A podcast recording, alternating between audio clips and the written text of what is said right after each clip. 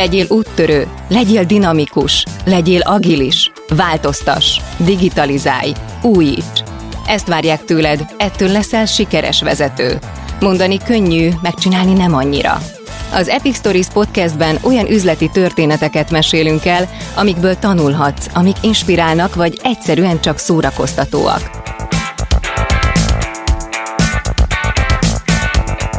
A műsort a Siva Force a vállalati digitális transformációval foglalkozó cég indította, ami a legnagyobb banki és telekommunikációs szereplők üzleti kihívásain edződött. Itt pedig a magas szintű szakmai tartalomról gondoskodik. Ez pedig az Epic Stories bónusz epizódja, amiben a Millás reggeli rádióműsorban korábban elhangzott beszélgetéseket hallgathatjátok újra töltve. Egy csapatom már agilis, de mi lesz a céggel? Hogyan álljak neki a skálázott agilitásnak egy több ezer fős vállalatban? Találjam ki én, vagy menjek el a boltba?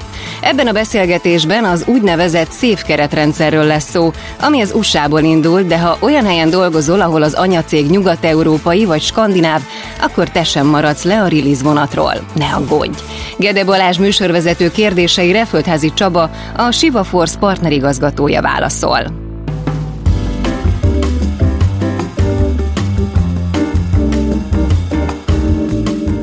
Nos, és hát uh, itt van velünk uh, Földházi Csaba, a sivaforce.com ZRT oktatói és tanácsadói üzletág vezetője. Szia, jó reggelt! Reggelt kívánom, köszöntöm a kedves hallgatókat. Most már hangod is van.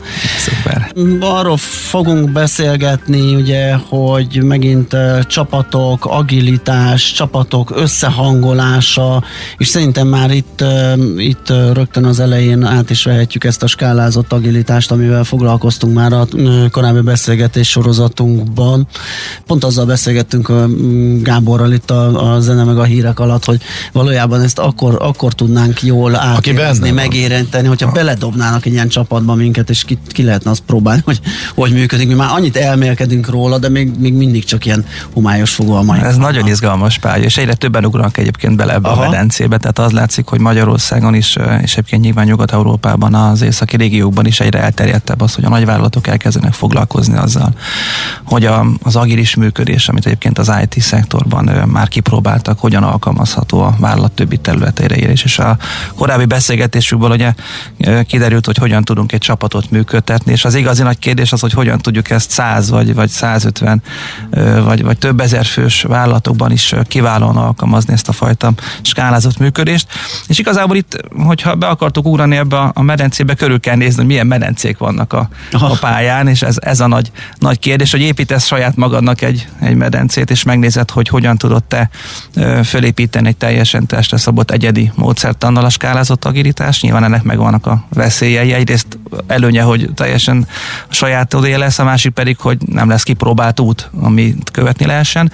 A másik, hogy elmegyünk a boltba, és megnézzük, hogy a polcon milyen módszertanok vannak, és itt elég nagy a választék már az elmúlt néhány évben, azért nem van nagyon nagy időre tekint vissza a skálázott agilitás, de mégis most már jó pár ilyen keretrendszert lehet találni, akár a, a Scrum and Scale-et, akár a Lest, a Nexus-t, vagy most ö, szintén Európában nagyon ismert a Scale Agile Framework, a SAFE, amit a safe. Uh-huh. mi is elkezdtünk ö, tanulmányozni, és itt ö, a szükséges licenszeket letettük hozzá, és ezeken az utakon lehet elindulni, hogyha valaki szeretné skálázni a rendszereit, akár nagyobb méretekben is.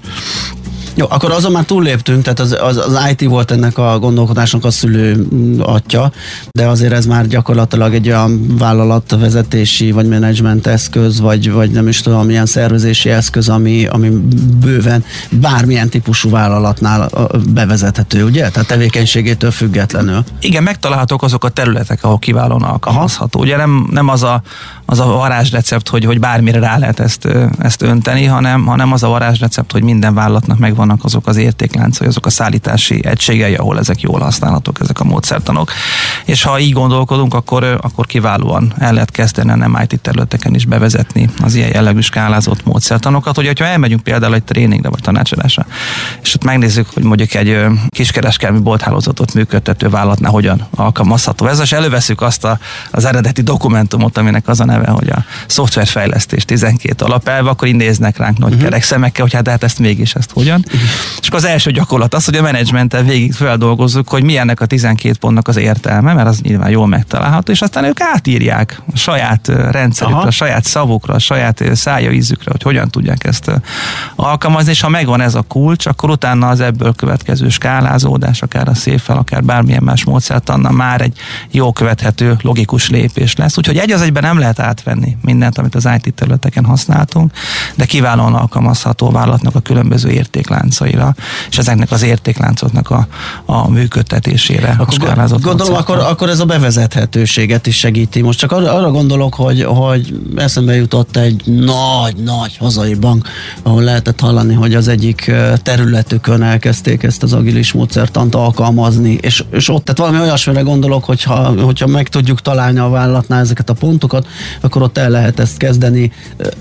Értem szerint, hogy jól mértük fel, akkor gyorsan jöhetnek eredmények, és akkor így szépen lehet terjeszteni ezt a Igen, szemléletet. Ugye, ugye példát hoztál egy nagy bank, telkó szektor, de mondom, sok minden más szektorban is működik, de a, a kulcs az, amit mondtál, hogy meg kell találni azt az értékáramot, azt az értékláncot, ami mentén ezek a szerveződések fölépíthetőek. Hogyha megvan az, hogy, hogy ez hogyan tud fölépülni, és tudjuk mi az az értéklánc, ami mentén szerveződnek a csapatok, akkor már ez nagy méretben is kiterjeszthető. Ugye a korábbi nagyvállalati működések általában silókra alapultak. Ugye egy-egy siló foglalkozott egy-egy területtel, marketinggel, joggal, uh-huh. pénzügyel, számvitele, IT-val, bármivel, és hogyha volt egy, egy ügyfél élmény, vagy egy ügyfél út, hogy valaki bement mondjuk egy boltba, és igénybe vett egy szolgáltatás, vagy megvett egy terméket, akkor ugye nagyon sok résztvevőnek kellett ebben tudni együttműködni, de ők különálló silókban csörögtek, és ezek a keretrendszerek arra kiválóan alkalmasak, hogy lebontsák ezeket a silókat, és újra szerveződjön a vállalat egyfajta struktúrája,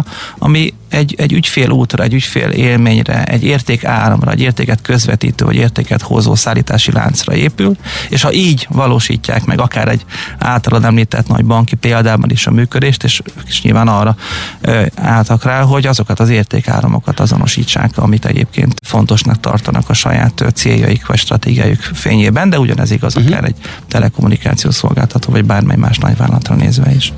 Világos.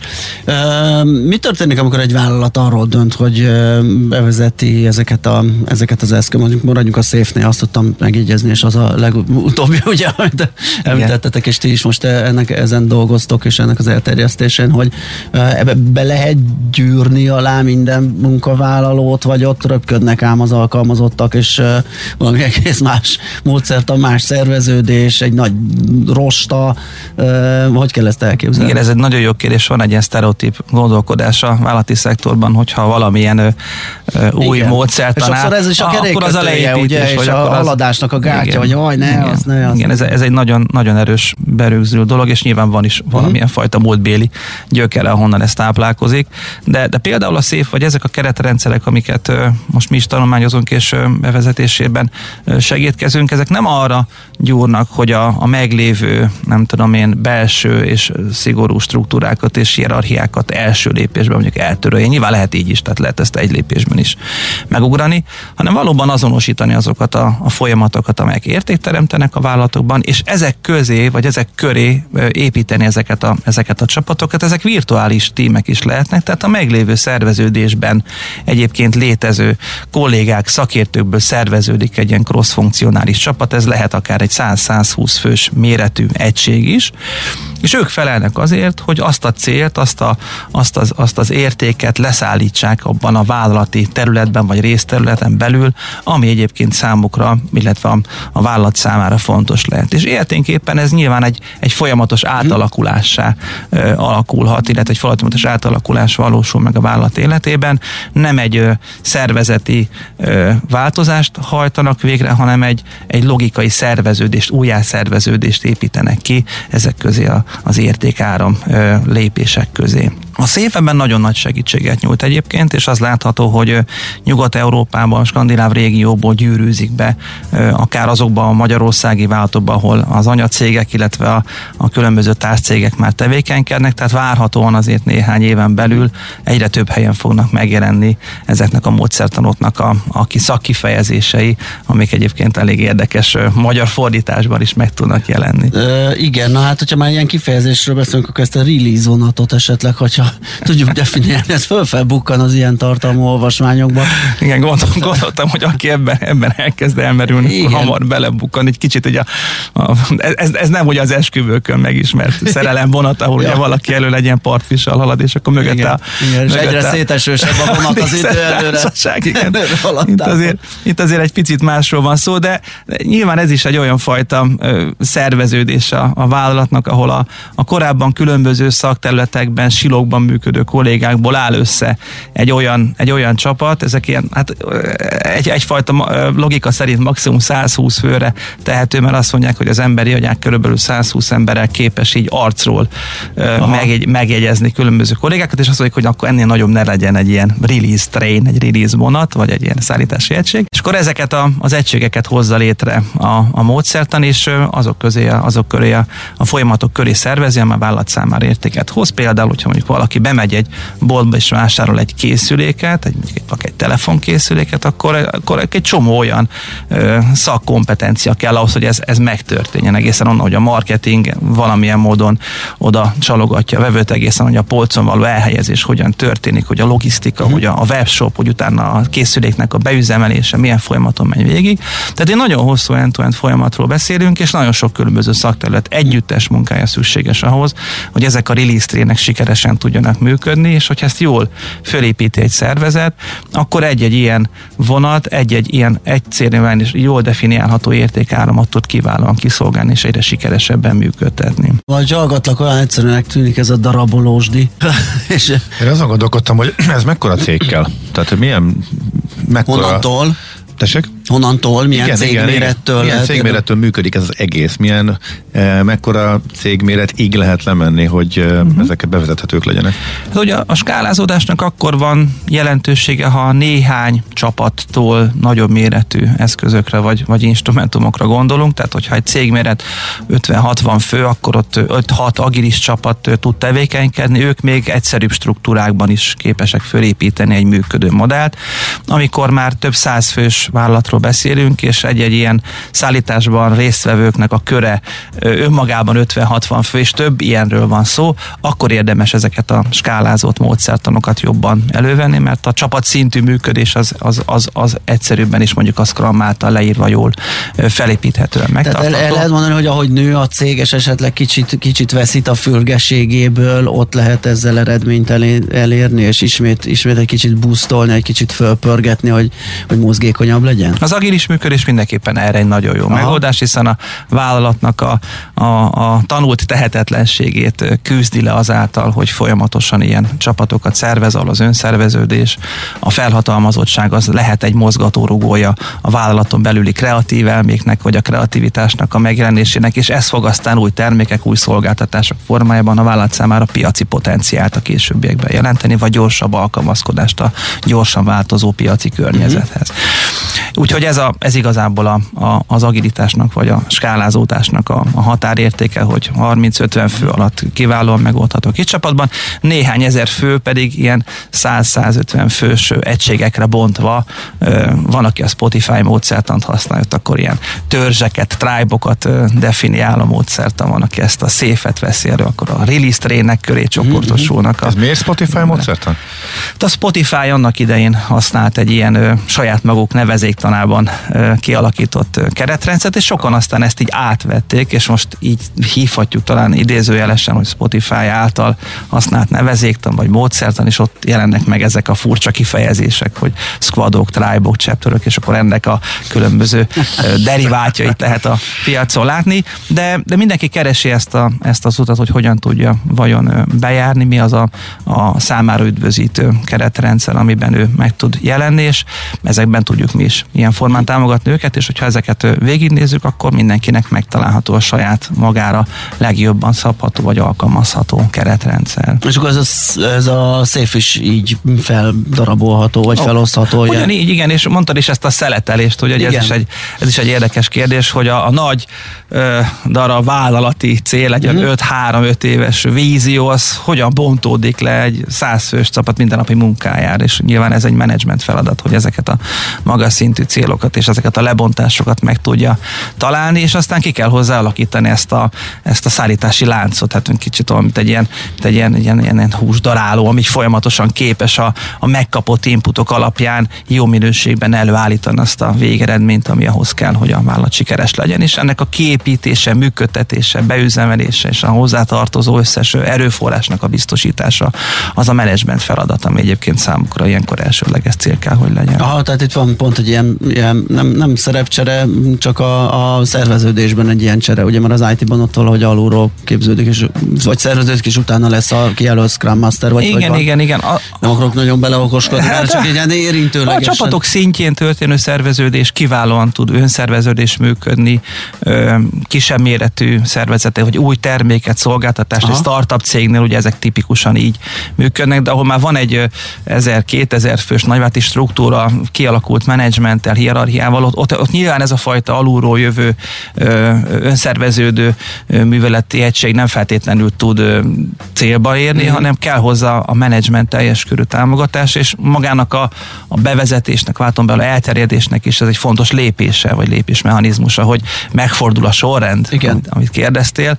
Hogyha valaki ezzel szeretne tevékenykedni, akkor először azt a réteget kell a vállalaton belül kiépíteni, akire, akire támaszkodhat. Ezek azok a, a change agentek, vagy ügynökök lehet így talán fogalmazni, aki a változásban támogatja a szervezetet, aztán a menedzsment, aki ezeknek a céljait definiálja, hozzá szükséges erőforrásokat alokálja, a budgetet, a portfóliót menedzseli, utána kezdődik magának a szervezeti egységeknek a kialakítása, ezeknek az agri szállítási láncoknak a fölállítása, definiálása, és aztán bennük dolgozó kollégáknak a, a képzése, hogy a, a korábbi hierarchisztikus silószerű struktúrából hogyan tudnak átcsekkolni, átmozdulni ebbe a, a, az agilis szerveződésbe, egy ilyen release streambe, hogyan tudják megkapni a megfelelő helyüket, és amikor mindez összeáll, akkor indul tulajdonképpen a, a szállítás, amit nyilván folyamatosan a késő későbbiekben támogatni kell különböző szerepkörökkel, hogy ez így együttesen összeálljon, és a vállalat számára egy értéket teremtő szervezeti egységé formálódjon. És ez megtörtént virtuálisan, olyan értelemben, hogy nem fogom az összes kolléga munkaszerződését egyenként átírni, Igen. és mindenkit más munkakörbe helyezni, hanem szerepkörök, sapkák, rólok jelennek meg ezen túl, és aztán utána, hogyha ezt a folyamatot lezárjuk, a célt elértük, akkor újra szerveződhetünk egy másik értéklánc mentén másik jellegű csapatokat alakíthatunk, és így a szervezet egy ilyen folyamatosan változó hálózattá alakul át a uh-huh. korábbi merev hierarchiák helyett, és igazából ez a fajta átalakulás az, amin a, a szervezet, hogyha rálép a, az agilis skálázás útjára szép lassan végig tud ő lépegetni. Na pedig én azt, azt érzem, hogy ez most egy ilyen kicsit egy ilyen szent grál, nem? A szervezeti módszertanok közül ez az agilitás. Ez most, vagy mi beszélünk róla sokat, és nálunk úgy koncentrálódik, hogy ez az érzésem, de de, így ahogy cikkekben, szakmai anyagokkal is lehet találkozni, azért ez most egy, egy elég menő és jól működőnek mondott módszer. Hát már mindig vannak szent grálok. Tehát igen, igen. Attól függ, hogy a, a társadalom vagy éppen a, az adott technológia milyen szinten van, uh-huh. mind, mindig előjönnek ezek a szent grálok, aztán utána elkezdődnek egy kicsit lejáratódni, hogy mi is, hogyha egy, megjelenünk egy, egy szervezetben és elkezdjük ezt a munkát, akkor megkérdezzük, hogy mik itt azok a szavak, amik már tiltó listán vannak uh-huh. az elmúlt tíz évben mondjuk már egy fekete, és akkor ott megpróbáljuk ezeket ezeket körbe járni, hogy ne, ne ebbe a csapdába fussunk bele. De az a helyzet, hogy, hogy a mostani exponenciálisan változó, vagy exponenciális sebességgel változó világban úgy tűnik, hogy ez a fajta alkalmazkodó képességnek a kinövesztése, kitenyésztése válton belül, ez egy, ez egy fontos feltétel az életben maradásnak. Ezért ennyire divatos most ezeknek a, a módszertanoknak a, az ismétlés és a, az elővevése, tehát valószínűleg ezért van most közbeszéd tárgyában sokkal többet említeni említve ez a fajta technológiai módszertan. Világos. Hát nagyon köszönjük, hogy ellátogattál hozzánk. Két hét múlva ismét ö, beszélgetünk, és addig is ajánlhatjuk, hogy az Epic Stories podcastokat tulajdonképpen nem lehet me- nem megtalálni, mert minden podcast lejátszóban elérhető, igaz? Ezt jól mm, így van, és nagyon szépen köszönjük, és hallgassatok minket továbbiakban is. Így van. Sziasztok. Szép napot neked, Szép jó napot. munkát a továbbiakban. Földházi Csabával beszélgettünk a sivaforce.com ZRT oktatói és tanácsadói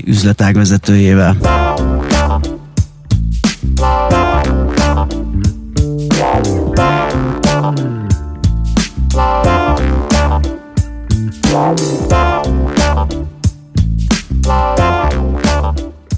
Az Epic Stories Podcast bónusz részét hallottátok, amiben a Millás reggeli rádióműsorban korábban elhangzott interjúkat dolgozzuk fel. Ha tetszett az Epic Stories, kövess minket a kedvenc podcast lejátszódban, és iratkozz fel az epicstories.hu oldalon, hogy ne maradj le az újabb epizódokról és a további inspiráló történetekről. Ha van egy tanulságos üzleti történeted, amit megosztanál velünk, küld el az epicukatsivaforce.com címre.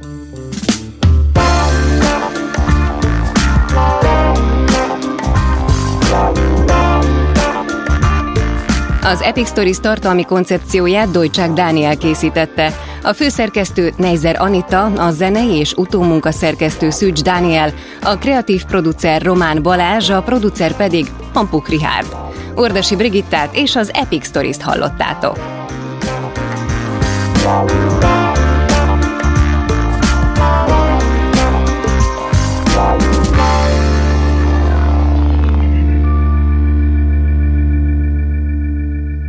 Beaton Studio